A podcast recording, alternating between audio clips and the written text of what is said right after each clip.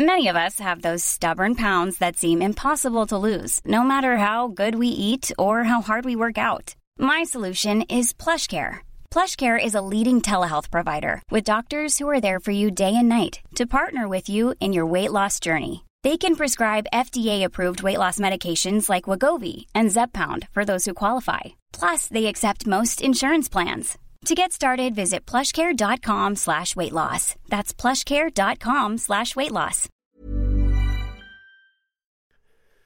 The following on podcast is proudly sponsored by Barbados Tourism. Before we kick off uh, the show, I just wanted to take a moment to remind you that the ICC Men's Cricket T20 World Cup final is taking place in Barbados this summer.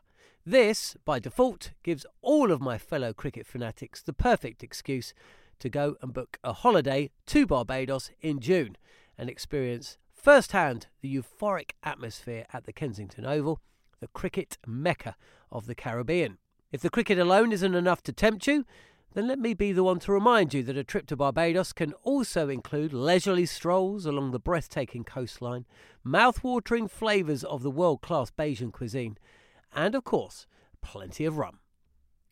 Head to visitbarbados.org forward slash cricket today to book the trip of a lifetime to Barbados, the best place to be a cricket fan. On DAB, online, on the app, and on your smart speaker. Following on Ashes Inquest on Talk Sport. What a performance!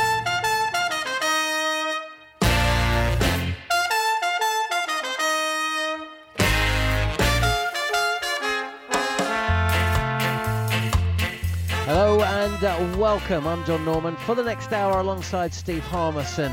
Uh, wondering really just what we've got in store tomorrow here at the Oval for the final day of the 2023 Ashes. A series where so far every test, bar one, has reached day five, and one where we still don't know who will be celebrating at its conclusion. And a big reason for that, apart from the rain, is the fight back shown by Australia here on day four. A day that started uh, with everybody in party mood, but it fell flat remarkably quickly.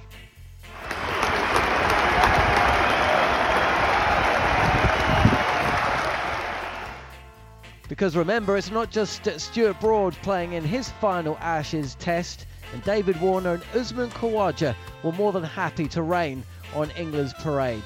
Despite being set 384 runs to win, the Aussie openers looked relatively unfazed as they put on the first 100 run first wicket partnership of the series. Oh, gets him jumping, but he gets it between gully and slip, races away for another half century for Khawaja. Oh, pulls away, he's got it in front of square. Yeah, that's a terrific piece of fielding, but it also brings up David Warner's 50. And the problems seemed to mount for England. Moeen Ali discomfited, Mark Wood's hardly being used. And when the rain came, the target had been reduced to 249. Australia still with 10 wickets in hand. And more bad weather forecast for day five. So, where are we? What's happened? What's going to happen tomorrow? Uh, well, hopefully, Steve Harmison, who's been here all four days, has got some of the answers. Uh, you're listening to Following On Ashes Inquest.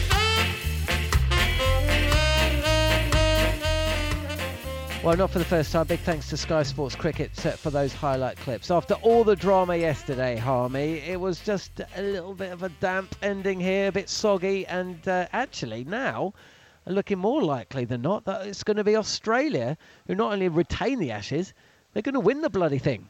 Yeah, you've got to you've got to fancy them now. Two four nine is it to to win? Um, but it's been a frustrating day. One where a lot of people have been scratching their heads. I can I can only go off where I've been. I'm I'm in the in, in the lounge, me and Goughy, trying to sort of entertain people, and you know, obviously they weren't entertained because it was me and Goughy on show. But they're going, why is Mark Wood not bowled?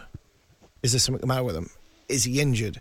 Uh, Michael Vaughan came down at lunchtime and was saying to Vaughan, have you heard anything from the the comms box?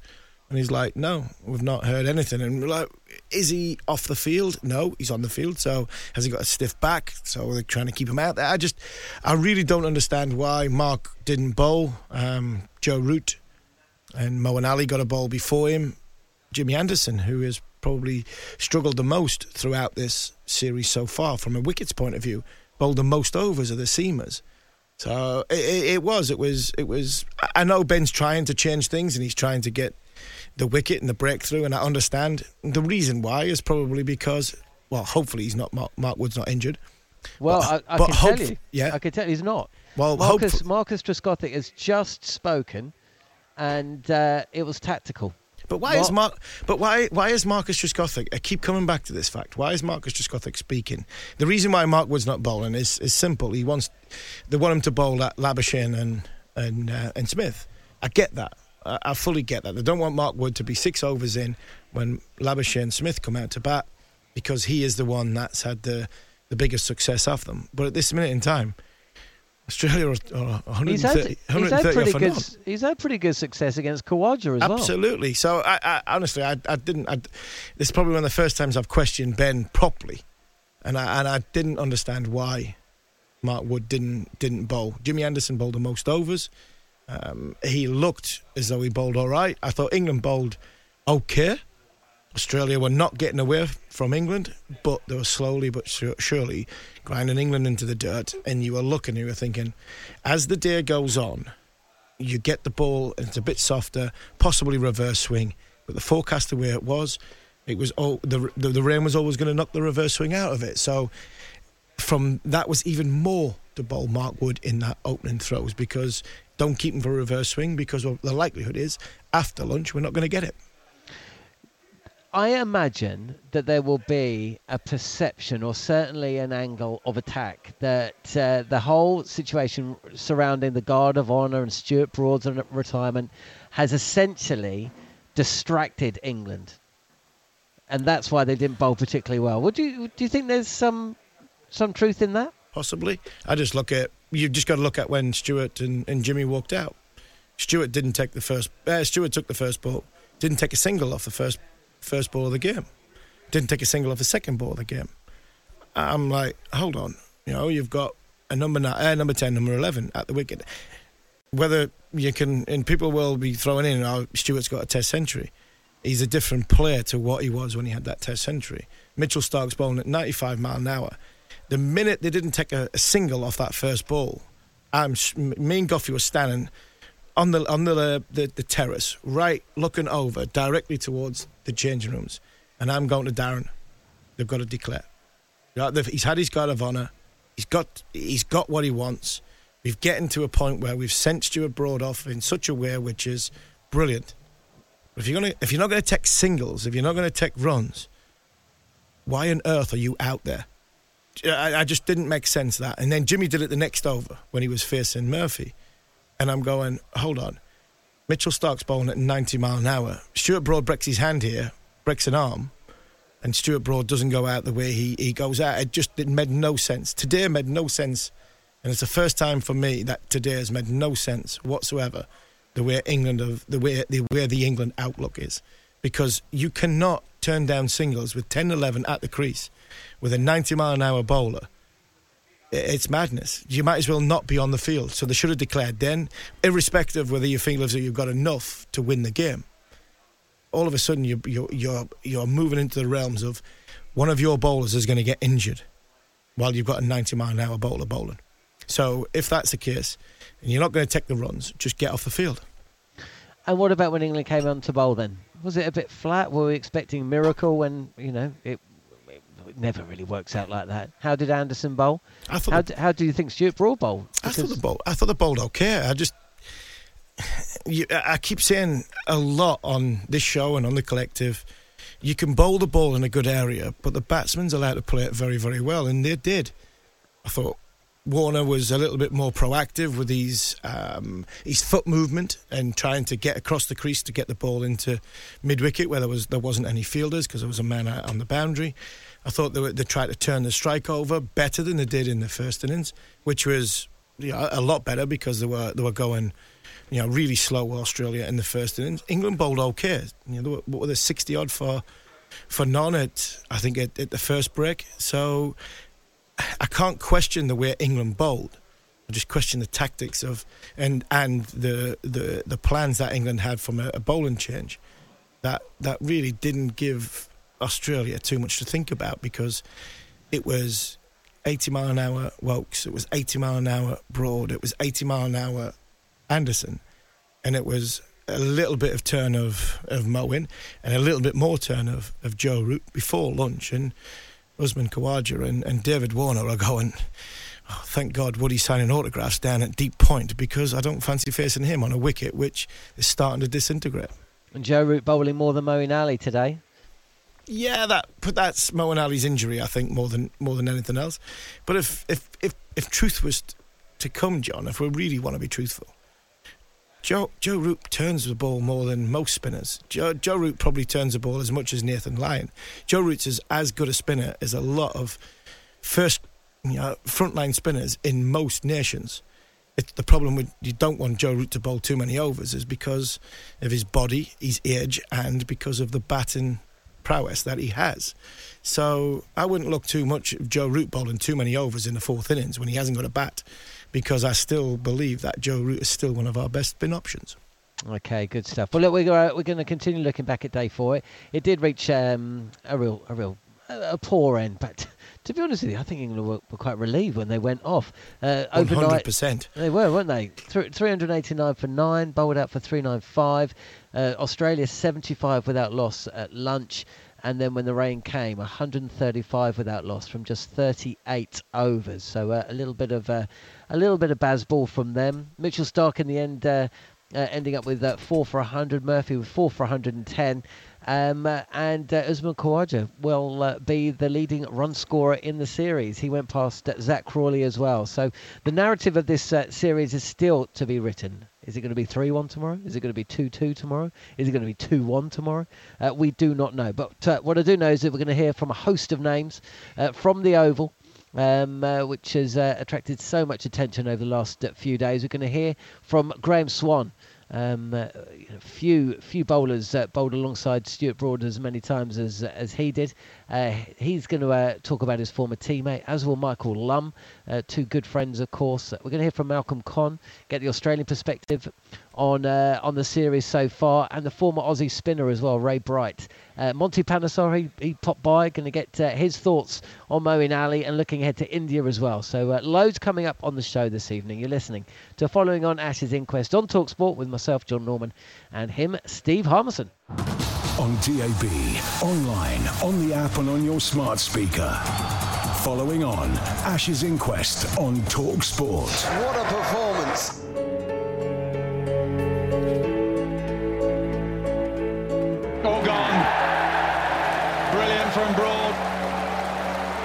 For 15, best bowling figures on this ground. I've probably been thinking for a couple of weeks, and uh, half eight I just text Stokesy saying, Can I come see you?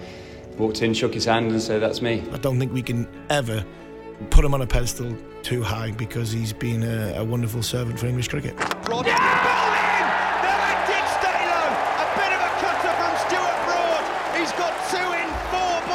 What an incredible career. He's um, very difficult, really, to put into words the enormity of what, what he achieved. Brody's uh, been an unbelievable performer um, over many years. I mean, well done, Stuart. He's had an incredible career. You know, hats off to him. You know, a fantastic man and a fantastic career. Oh, it's taken. England's plan has worked. Broad has his man, and it is 600 for Stuart Broad. I knew deep down that I wanted to finish uh, playing cricket at the very top. The more I think about it, the more I think it's absolutely perfect because he's going out on a high. Here's another one because Broad's got it to nip back and bold as Devon Conway. Beauty from Broad. There's no bigger stage, I don't think, really, to walk off um, and thank the cricket-loving public for uh, for all their support. Is there? When the big games come, the really big games come, boy has he turned up. It's been it's been a wonderful career from Stuart Broad. He's just a champion. He'll go down as a legend, one of the greats, uh, and yeah, just all the best to him. He is big. He is bad. He is better than his dad. He's Stuart Broad. Well, if you want to uh, hear from his dad, uh, Chris Broad will actually be on the breakfast show on Monday with Adrian Durham and uh, Gabby Agbonlahor. You are, of course, listening to Following On Ashes Inquest on Talk Sport with me, Jon Norman, and double Ashes winner Steve Harmison. Let's continue our reaction actually to the news that uh, Stuart Broad will be retiring from all forms of cricket after this Test match uh, by hearing from his former England and Nottinghamshire teammate Graeme Swann, who's uh, been at the Oval for the last uh, couple of days, and he told us that now is the right time for Broad to call it a day. I kind of figured it might be near the end. It, obviously, it's always a bit of a surprise when your mates go, but um, I think it's a good time for him. His, his body's getting older and it's creaking, and he's still at the top of his game. And you have to go out if you can at the top of your game because that's the best way forward. So, I mean, well done, Stuart. He's had an incredible career. He's bowled as well this summer as he has done um, early on in his career, and uh, I, think, I think it's just it's been a brilliant career for Stuart, and I wish him all the best. You played with him for many, many years. Um, when you first started playing with him, did you always believe that he could go on and be this good for such a long period of time? And I mean, he, he retires with only one man in the history of the game who's taken more wickets as a fast bowler.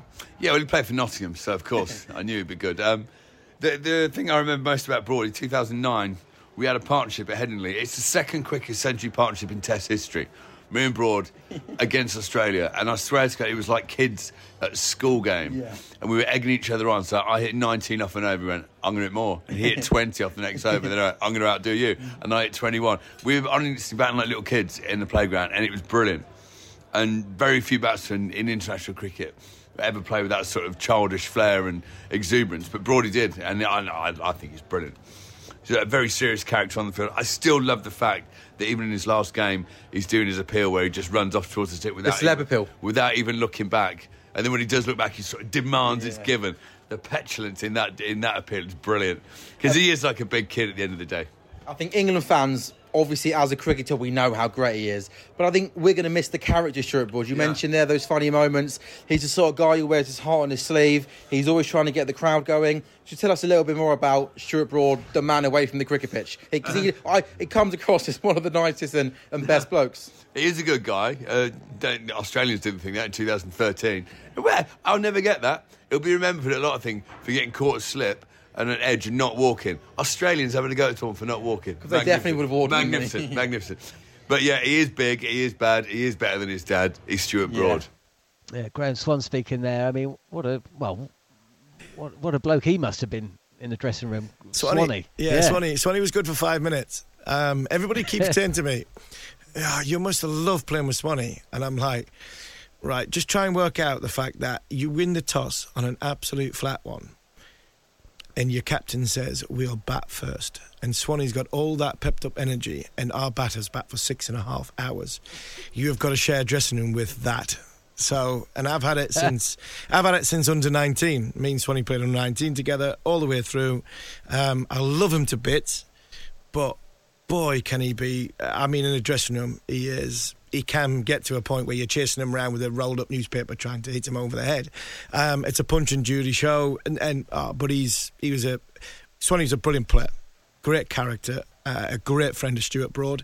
Won throughout good times, really good times. He was a, an unbelievable player for England, um, and you can can hear the enthusiasm in um, Swanee's voice about what a champion Stuart's been. Is that what it was? Enthusiasm. Oh no, it's always enthusiasm. Uh, he, had a few this afternoon, said Swanee.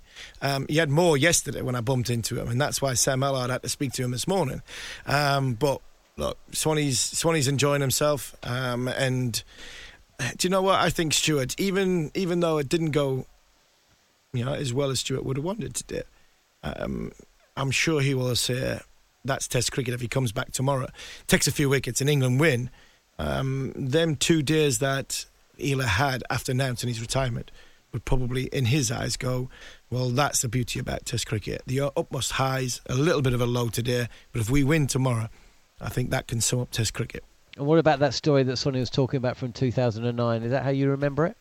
Um, yeah, a little bit. Um, but yeah, Swanee can Swanee can tell a story and add two plus two is five, and make it sound absolutely brilliant. Um, but yeah, I think in 2009, what we seen in 2009 was the emergence of, I think, greatness. Because in 2008, Jon, we were in New Zealand when me and me, Jimmy and Brody spoke about them taking over from me and Hoggard. I think they announced themselves properly in 2009 when I went off into the sunset, and they now were the, the two men in charge. Because if you remember the attack in 2009, it was it was Broad, Anderson, Harmison, Flintoff, Swann, in that last Test match at the Oval. Me and Flintoff went. That was the end of 2005, and these two now then they took over properly, and they went on to absolute greatness. Uh, another of his former England and Nottinghamshire teammates uh, was also here, uh, Michael Lumb, and uh, he also caught up with Sam Ellard, and he also agrees with Swanee. It is the right time to call in a day. We've spoken about it for, for quite a while. I, I knew that it was, it was on the horizon. But yeah, I think, it's, I think it's great timing for him personally um, to step away on a high. This Ashes series is, you know, it's, it's captivated the public again. It's been amazing. Uh, so I think from a personal point of view for him, I think it's probably the right time. You say the right time, but I just, I mean, you know him better than I do, but he's bowled so well this series. He's leading wicket taker. It just feels like, you know, his mate's still going to 41. Do you think there was no temptation just to go for a bit longer? Oh, I'm sure there was. Like you say, the way he's bowled, he's been incredible this series. So, of course, there would have been some kind of temptation. But, you know, at the end of the day, it's a big decision. It's come down to him, his family, you know, things after the game, and, and he's decided that's that's it. So, you know, hats off to him. You know, fantastic man and a fantastic career. Over 600 wickets. Um, only Jimmy's got more than him in, in fast bowlers in Test match cricket. How, how will he be remembered, not just from an England point of view, but from all around the world?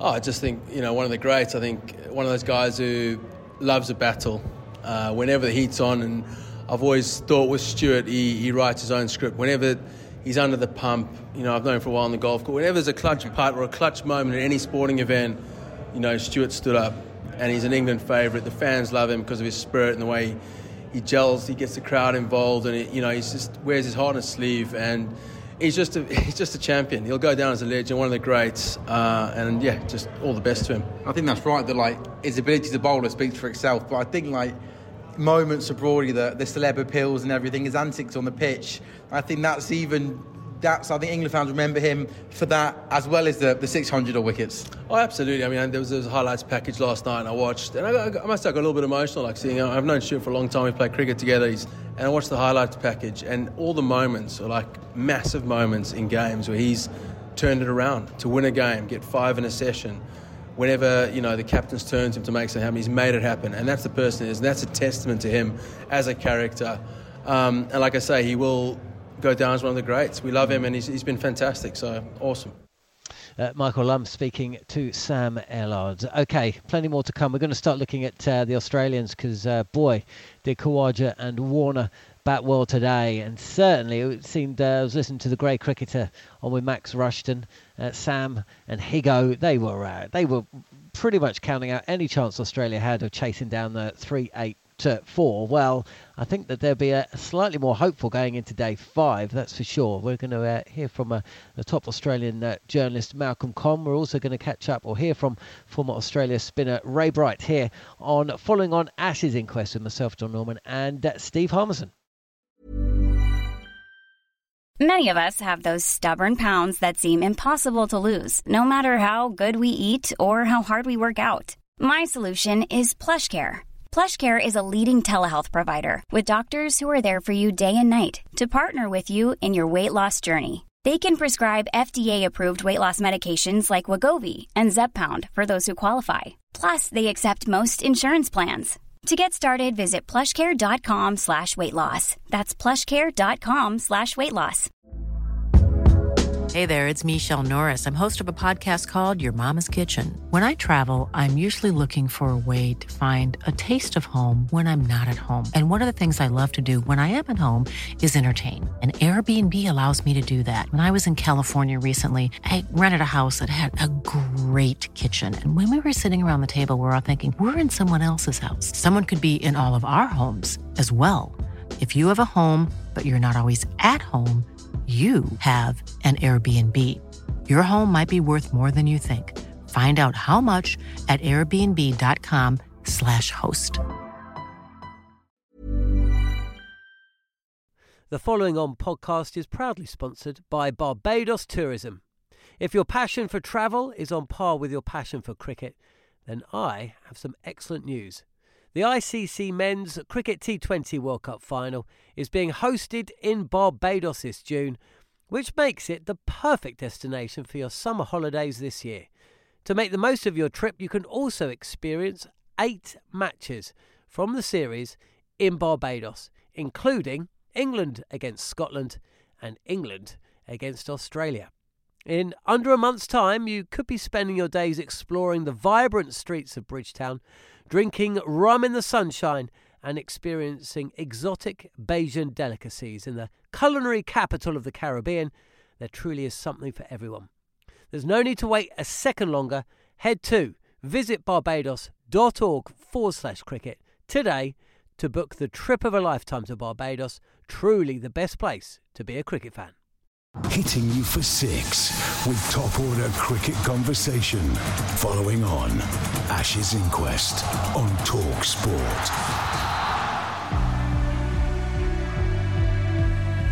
191st test today. I'm aiming to get to 200 before I drop off the perch. So you've seen all sorts of Australia teams, some good, some great, maybe some not as good.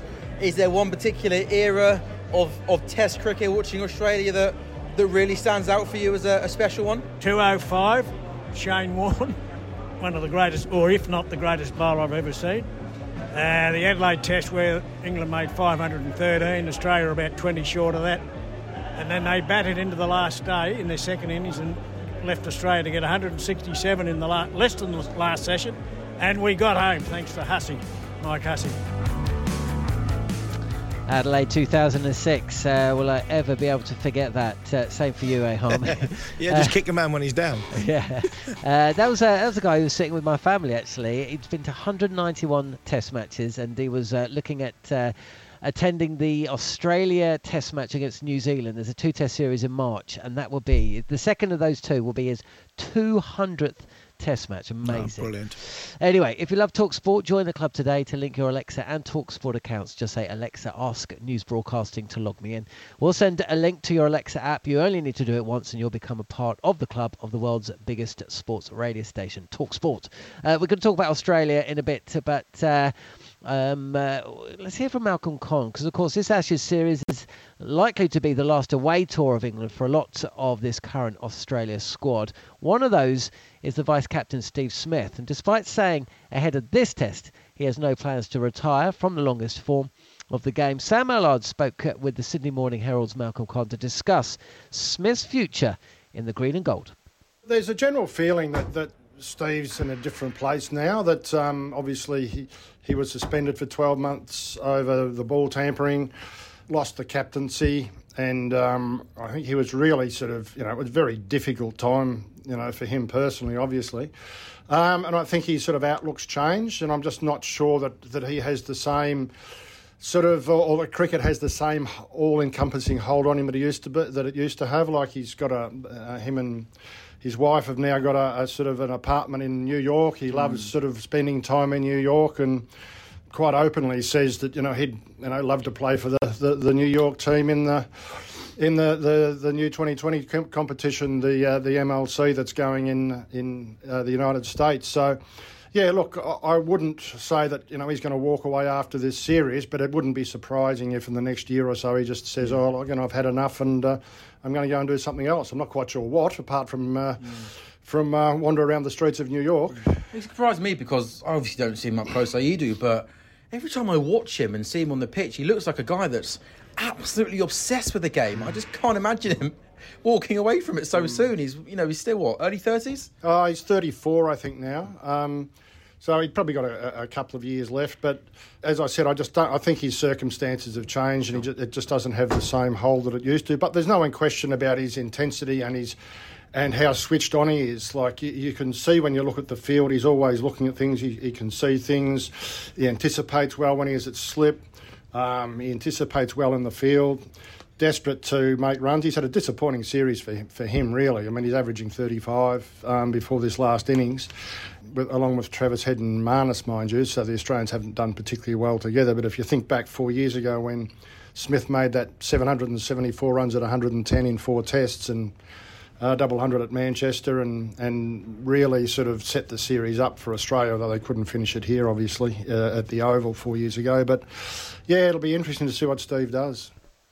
It'd be interesting to see. I was asked a question uh, by Max Rushton today about uh, the the makeup of the England and Australia sides when they play again in two and a half years, and uh, it's almost impossible to name England's bowlers, but the batting actually could look pretty similar to what we've seen in this Test match.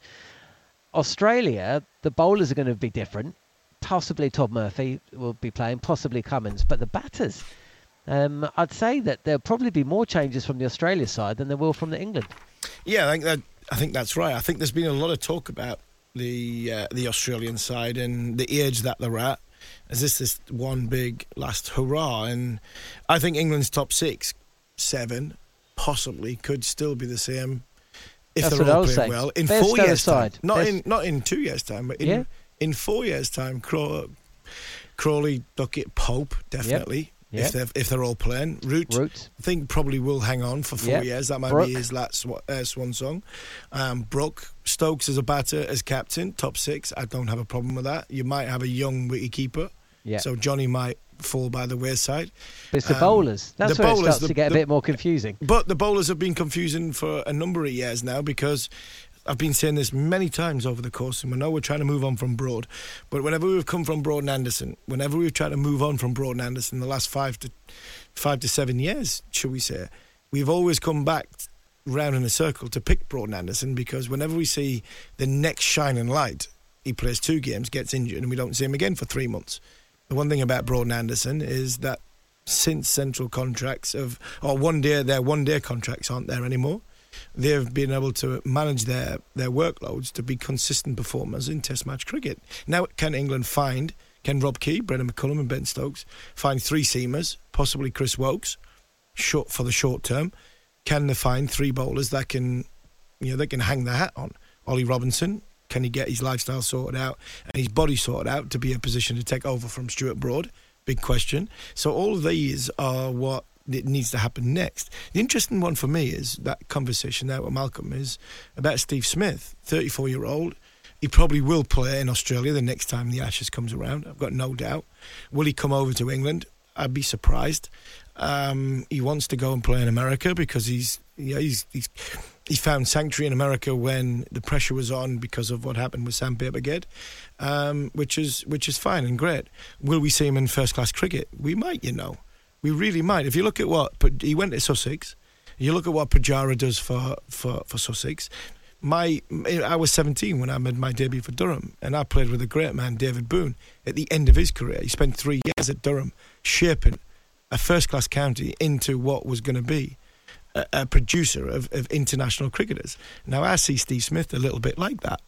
Somebody who could comfortably hold a dressing room because he's been Australia captain. I mean, his his wealth of experience is ridiculous. His um, his aura would be unbelievable in a dressing room. Still performing at the, uh, the top level, so he'd be good enough to play and hold his own in first class cricket, even in the first division, um, and shape a county because he loves the game of cricket. Now, what we find in Australia is once you can't play for Australia, you get moved on very quickly. Six teams.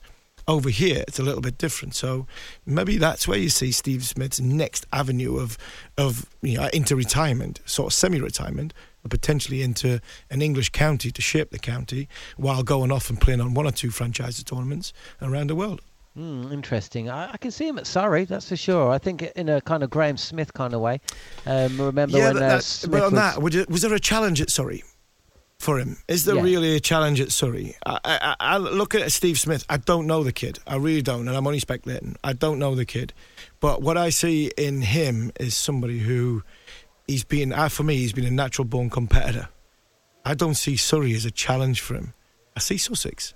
You know, it- it's interesting that he went to Sussex. He goes to Sussex, captain Sussex in two years' time for three years with an unbelievable young talent that Paul Fabre is. He took over from because he, he he hasn't, but he will be nurturing them from there. And I see somebody like that being more of a challenge for somebody like Steve Smith, rather than just walk in to a ready-made team and a ready-made big test ground. I look at the David Boon comparison, and what he did for Durham is something I think Steve Smith could possibly do for somewhat like Sussex, who are very good at bringing young kids into the into the game and potentially helping them and nurturing them into moving on to international recognition. I think that would, for me, that would be a more of a challenge for Steve. Okay, well, we'll keep an eye on that one. Uh, let's hear now from the former Australia spinner Ray Bright. Uh, he played in the, the uh, well, he played in 1981 in that series. Um, but of course, it has been uh, quite a while since Australia have won an Ashes here. They may well do it tomorrow, of course. But uh, Ray was explaining just how significant it'll be for an Australian side to win a Test series in England for the first time since 2001. I've played in some pretty good sides over here, and we haven't been able to beat England. You know, in 81, Botham and a bloke called Willis took charge when we just had the games won. And that was a fantastic series as well, but I think they'll be up there. England have played some fantastic cricket, and they just move the game so quickly that it can get away from as we saw at Old Trafford. But, um, you know, to win or at least draw over here, I think it's not a bad achievement. Have you guys been surprised about the way Australia have gone about it? Did you think, some people before the series were saying, could you try and match Bazball, go toe to toe for England? It's felt like at times you've tried to go the complete opposite way. This is the country that produced Chris Tavaré and Geoff Boycott, Ken Barrington, and, a, and a few Trevor Bailey, a few blokes that have broken records for putting people to sleep in the crowd. So I'm not sure over the duration we should be criticised. Once again, it is a five day match. Bazball is suited to the English players, no doubt about that. If we try to do that, we'll get knocked over and it'll come back to bite us. So I think we're playing, you know, Uzi Khawaja, fantastic technique. People like that, Smithy can adapt as well. But I'm being surprised. But England are obviously thrilled. The locals are thrilled with the way England are playing. Of course, they're winning. You know, they've had a fantastic track record over the last couple of years under um, Brendan and uh, Stokes, who's now looking very good at number three. England might have found a number three out of all this, but I'm a little bit surprised. But you know, it's great to see English fans excited about cricket because I reckon, as I talk to people, it's not first on their list of choices. It's not their number one sport. Obviously, soccer's unbelievably uh, strong here, but it's great to see more and more people getting interested in the game, and that can only be good for the world of cricket. Yeah, absolutely. Ray Bright, uh, who was uh, in with one of the tour groups uh, here at the Oval, and no doubt will be back tomorrow. Uh, we're still going to be uh, talking about uh, some other aspects to today's game and this series as a whole, and looking ahead to the Inter series as well. Um, Moeen Ali, he is a central figure within the the squad and the team for this test, but can he continue? Will he be convinced to come back out of retirement for what would be probably the third time, or have we just seen in this series why it was possibly um, just a little bit of a risk too far to get him involved? Plenty to talk about still here on the show on Talksport. You're listening to Following On Ashes Inquest. A pitch perfect delivery of superior cricket conversation. This is Following On Ashes Inquest on Talksport. You're listening to uh, Following on Ashes Inquest uh, on Talk Sport with uh, myself, Jon Norman, and Steve Harmison. Now, Moeen Ali uh, sprung a surprise today. Uh, he bowled and also fielded quite athletically. There was one moment where we uh, completely forgot he'd picked up a groin injury at the start of the Test match. But uh, let's hear from the former England spinner and part of Talksport 2's commentary team uh, when the IPL is in town, uh, Monty Panesar, who tells us it will be a shame if Moeen doesn't go on the tour to India early next year. I think it's been really good. He's, he's kind of like ra- raised his game and uh, responded really well with you know Bazball cricket. You often kind of think that oh sh- they should be playing a bit more maybe first class cricket, get a few overs in, but he didn't need to do that. You know he just got in there. He knew what what he had, what was expected of him. Get a couple of top order wickets, go out there and bat. He took the brave call of batting at three for the team. So you know he seems like he's really enjoying this, and uh, I hope this is not the last time we see of him. He may he hopefully he's wants to play in India, then, you know, about 20, 30 overs, and, you know, that'll be a nice tour for him, but that's entirely up to him. But he's done really well in this Ashes trip. What do you think, though, about him moving forward? I mean, look, we, we all know there's big money to be made in these leagues, and, you know, it's big, big money, but just seems a shame that he's obviously such a good cricketer. He's loved by everyone in this country. You know, it, I think it'd be a real crying shame, which is it's probably, it's probably a poss- probability that he doesn't go to India. Well, yeah, there could be that high, high, high, highly likely chance where he may just say, actually, you know what, that's me done. You know, I don't want to come back play Test cricket again. Um, in the last few years, I just want to play IPL. He could get a massive IPL contract where he play other leagues around the world, you know, and which he, he, that could be a lucrative contract for him. So yeah, this could be the last time we see Moeen Ali in a in a in a in a, in a Test shirt. And it'd be sad if it is uh, Harmy, but uh, at least we got uh, this series, didn't we? But was it just indication with the, the problem he had with his spinning finger in the first test, the, the groin injury that's picked up in the fifth test? He missed the second test, of course. Um, that it's not that easy to to just come in and play high profile test series when you've played no four day cricket for so long. No, it's not, but he's done it. And that, for me, I still think that there's a conversation to be had.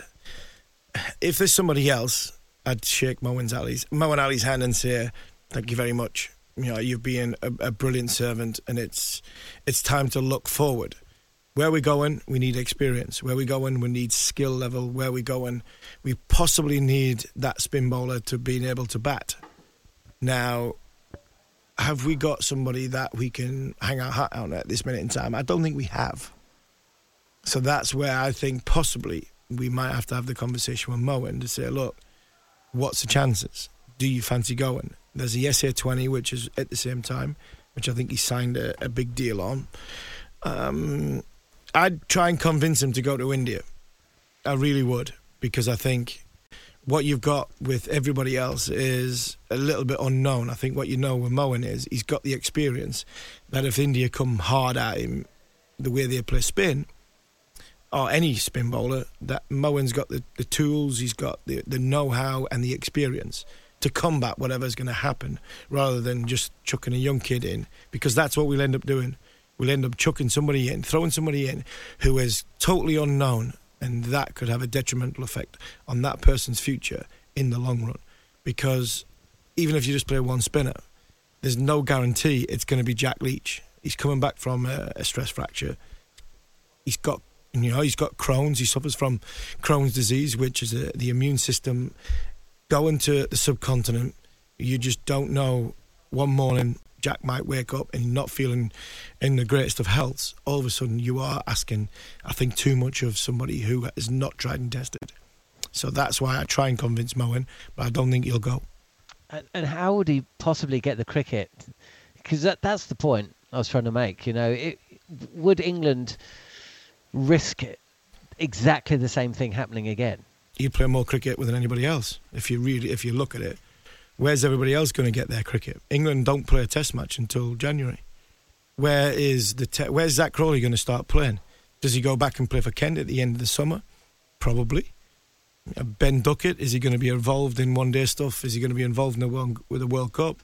You go through the team. Is Ollie Pope would it is it is it worth sending Zak Crawley, Ollie Pope, Ben Duckett to the Caribbean for the 50 over competition after the World Cup to get them cricket in in sort of intense time to go ready for January? So I think Moeen will with all these leagues he's playing in or where he's playing around the world. I think Moeen will play just as much cricket than than anybody else from a test match point of view because I'm not sure. The worrying for, worrying thing for me is where do the fast bowlers get their their overs in their belt under their belt to go to India? Because this is this is the last Test match of the summer. We're not in we're not in August. You know, this is the crazy thing. We don't play another red ball game for 11 months mm. in this country. You know, we play five we play five Test matches in the next 11 months. Is that right? We play. Yes, that is that is it. So got, England do, have got 17. Where do people Where do people get the cricket?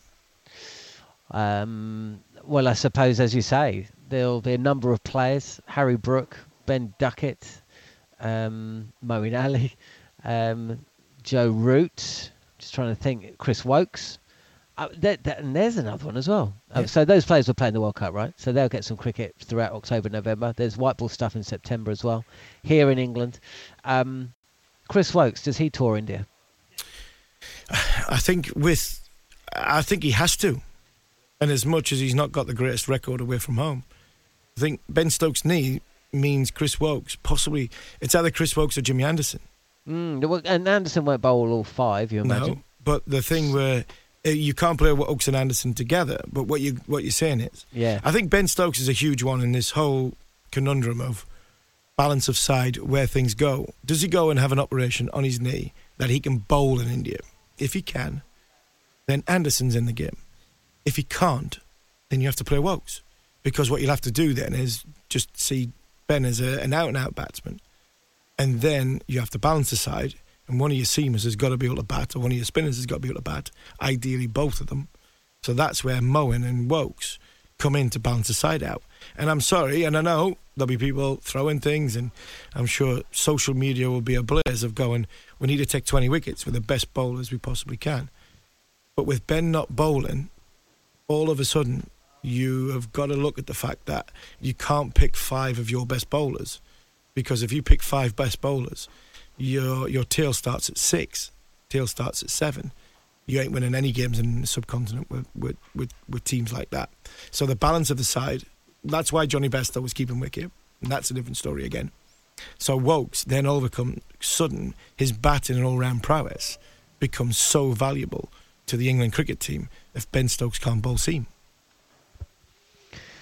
It's um, it's an interesting one. We'll talk about that for the next. Well, we won't have any other red ball cricket to talk about for the next six months. But what about day five here then, at the Oval?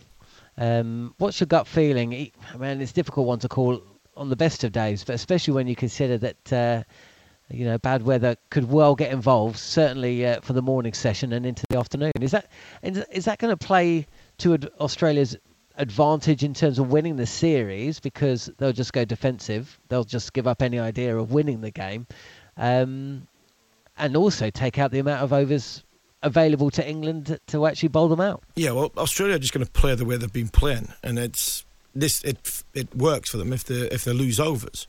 Um, they they bat the overs out. They win they win two one. If there's rain, they'll feel as though even happier. We'll, we'll bat the overs out. We'll win 2 1. Um, England need a full day's play. It just seems that the wicket, with the, the moisture that's on it, might just make, hold it together and, and make it better. But I'll, I'll always come back to the fact that three, uh, 380 is a lot of runs in the fourth innings. And you can have whatever partnership you want. But the wicket will hopefully will have enough demons in there that England will be able to cause enough chances to take 10 wickets. I know it's 249, you've got 10 wickets, you feel as though you can chase 249 if that was the total. But I still think England have got a great chance of winning this test match if we have a 70 over day. If. If. I if. mean, this, this, the series deserves a proper finish, doesn't it? And actually, having those two days, if there'd been no rain at all, England might have just knocked Australia over. Maybe it just would have been a bit uh, of a one-sided, an anticlimax. I mean, we would have celebrated the win, of course, but in a weird way, this this kind of sets up the series, and it gives us the opportunity to have the finish that actually the series deserves. You know, it's not two-two going into the final day; it's two-one, but still, it just adds that element to things, and you just got the feeling this series surely there's one more twist to come. Surely, yeah. yeah yeah, you you feel as though there is, and there's well, you've got Broad and Anderson on the field. You feel as though there's there's a fairy tale. There's got to be a fairy tale, but you've also got to look at the other side as well. The way Warner's gone so far this summer, there's a fairy tale there. He walks off 150 and knocks off the, the winning runs, or he's there when the winning runs are scored. So, for every every England supporter that thinks Broad and Anderson deserve their fairy tale, there's an Australian fan going, "Well, you've hammered, Bro- uh, you've hammered Debbie Warner, you've hammered Steve Smith. Um, there's a fairy tale in there as well to go three-one and." The first team to win since 2001. So I think there's fairy tales on both sides. The one thing I would hope that is yeah, even if we get a little bit of rain, if we get 70 overs, we've got a contest. We've got a winner. And if it's Australia chasing 380 on the final innings of a test match to win the Ashes for the first time in 20 odd years, you go, that's it, hats off. They deserve it.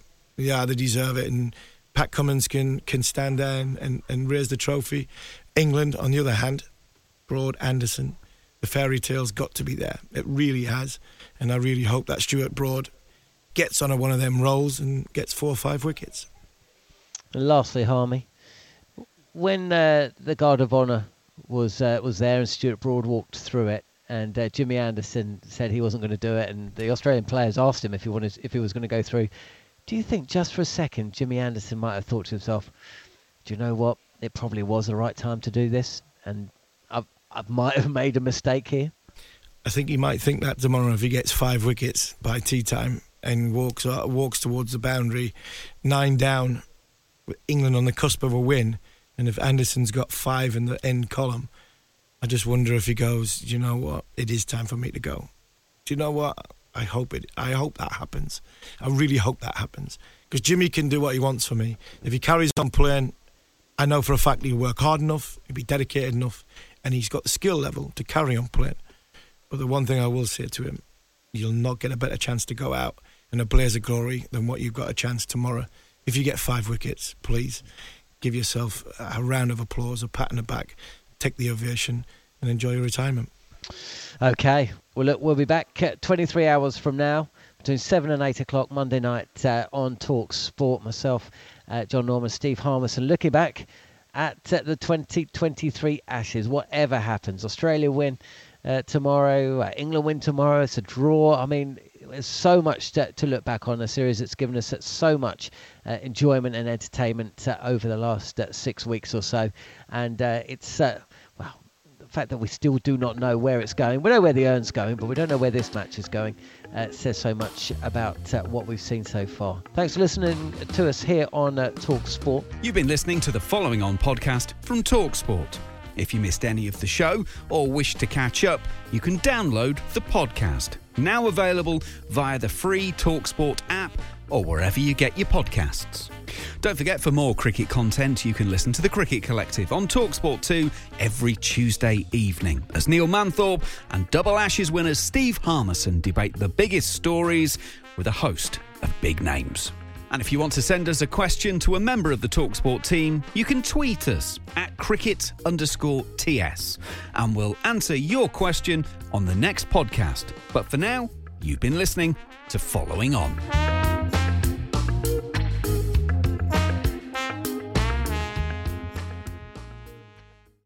The following on podcast is proudly sponsored by Barbados Tourism, and this is your gentle reminder that Barbados is the best place to be a cricket fan.